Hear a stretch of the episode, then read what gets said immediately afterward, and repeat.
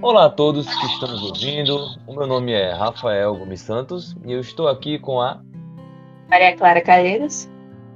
E nós gostaríamos de lhes apresentar o nosso trabalho sobre o Antônio Manuel Seixas Sampaio de Nova, um dos maiores especialistas na área da educação na Europa e no mundo. Espero que gostem. Então, pô, eu gostaria de começar falando que esse cara, né, em resumo, nasceu em Valença do Minho, em Portugal, em 1954 e atualmente é considerado um dos maiores especialistas na área de educação da Europa e em boa parte do mundo, praticamente.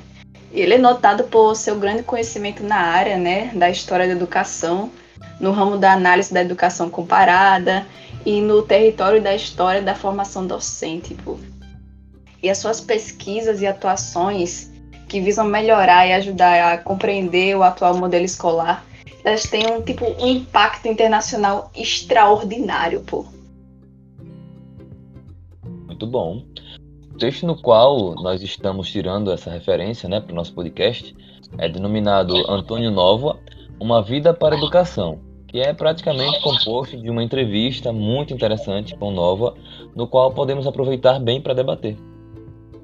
Pois é, né? Tem trechos bem interessantes que refletem como ele interpreta o mundo da educação. Como, por exemplo, no início da entrevista, em que ele é perguntado se em sua vida escolar ele se recordava de algo marcante que teria sido determinante para ele desenvolver a sua futura perspectiva em torno do modelo escolar, que é o foco dele, né? E com base nisso, ele dá umas respostas até curiosas, tipo, como dizer que a sua formação foi marcada por coisas bem simples, como boas amizades na escola, a possibilidade de conviver com pessoas novas e o desenvolvimento da disciplina na prática da leitura e de atividades esportivas e artísticas, coisas bem comuns, sabe? Até impressionante. E dito isso, ele afirma que a sua visão construída do modelo escolar foi a partir do reconhecimento da importância da escola em duas dimensões, que são aprender a estudar e aprender a conviver, se não me engano. E essas bases lhe foram decisivas e sem elas nada teria sido possível, segundo ele. Porém, as suas aprendizagens mais significativas foram feitas fora da escola, tipo os livros que leu, as pesquisas que ele fez, os trabalhos que ele se envolveu, os projetos que ele levou a cabo e lá posteriormente as aulas que ele preparou e os textos que ele escreveu. E segundo ele, foi isso que verdadeiramente o instruiu e o educou, né?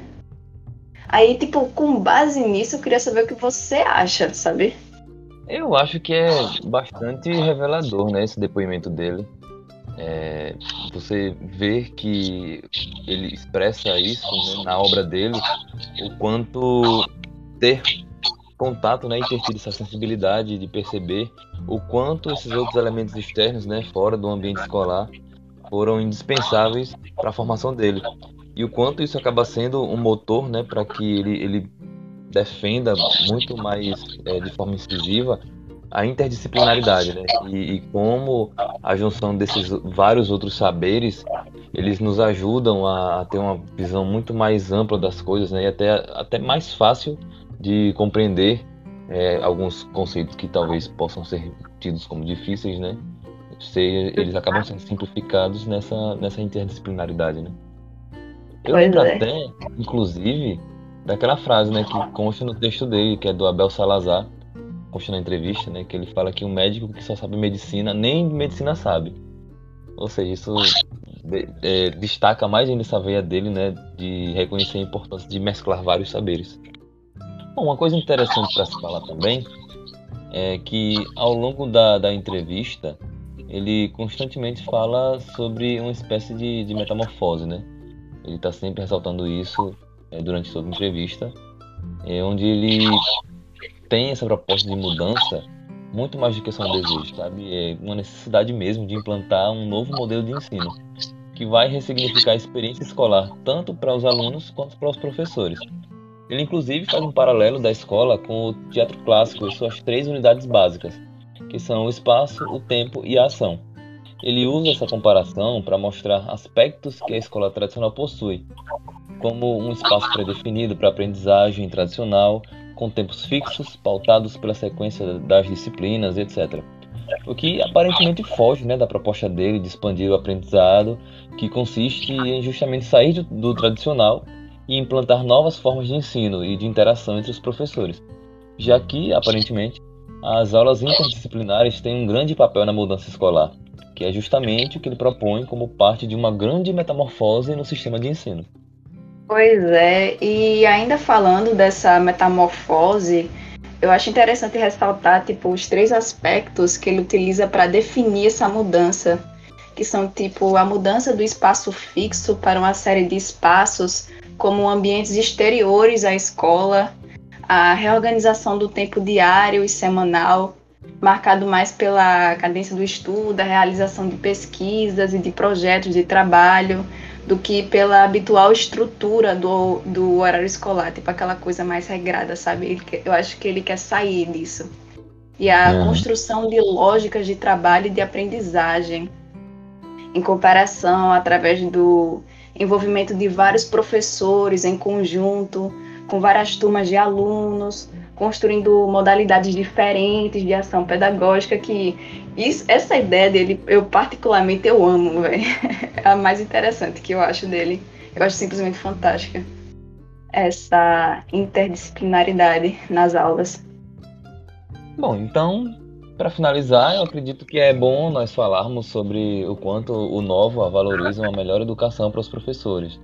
E isso é bem abordado na entrevista quando o questionam sobre a tese de doutorado dele, é, sobre a trajetória histórica, né, em que ele afirma coisas como as dificuldades históricas da profissionalização dos professores prendem-se com dois aspectos que ainda hoje não estão resolvidos: a constituição de um corpo de conhecimentos específico dos professores e a sistematização de um conjunto de valores estruturantes da identidade docente.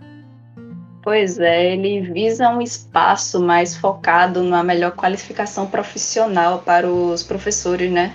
Porque ele defende a ideia de que os professores precisam se unir muito mais para desenvolver melhores práticas pedagógicas, o que traria uma enorme diferença na educação, né? Eu concordo com ele, porque haveria a construção e desenvolvimento de diversas novas formas de práticas pedagógicas que por si só eu acredito, né, já seria uma revolução na maneira de ensinar.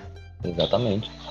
E ainda falando sobre os tais valores estruturantes né, da identidade docente, ele argumenta que os professores continuam muito dependentes da regulação externa, né, sobretudo do Estado, faltando uma definição autônoma dos princípios e das normas éticas da ação docente e que isso diminui a liberdade dos professores. Isso é muito real, é, uma vez que as questões deontológicas, né, ou seja, os deveres profissionais estabelecidos em um código específico, se elas não estão sendo debatidas ou criadas a partir da classe dos professores, a profissão segue sem uma diretriz específica sobre seu papel. O que faz um professor? Né? Para que serve um professor? E quem pode dar essas respostas se não os próprios professores? E veja, sem essa definição clara, os professores sempre estarão à mercê de qualquer interpretação que outros grupos queiram dar, e propensos a ir para qualquer direção que esses outros grupos queiram levar. Nós temos aí um exemplo prático né, dessa consequência que é a criação da escola sem partido. Enfim, uma centralização sobre a criação dessa identidade docente a partir de um conselho estruturado por professores sobre o que é ser professor, daria a essa classe a autonomia necessária para um bom desempenho de suas funções e uma oportunidade de progressão e transformação que não perdesse de vista os seus valores fundadores. Uhum. É, e com isso eu acho que terminamos aqui, né? Nossa breve reflexão sobre o texto do Antônio Nova, Uma Vida para a Educação.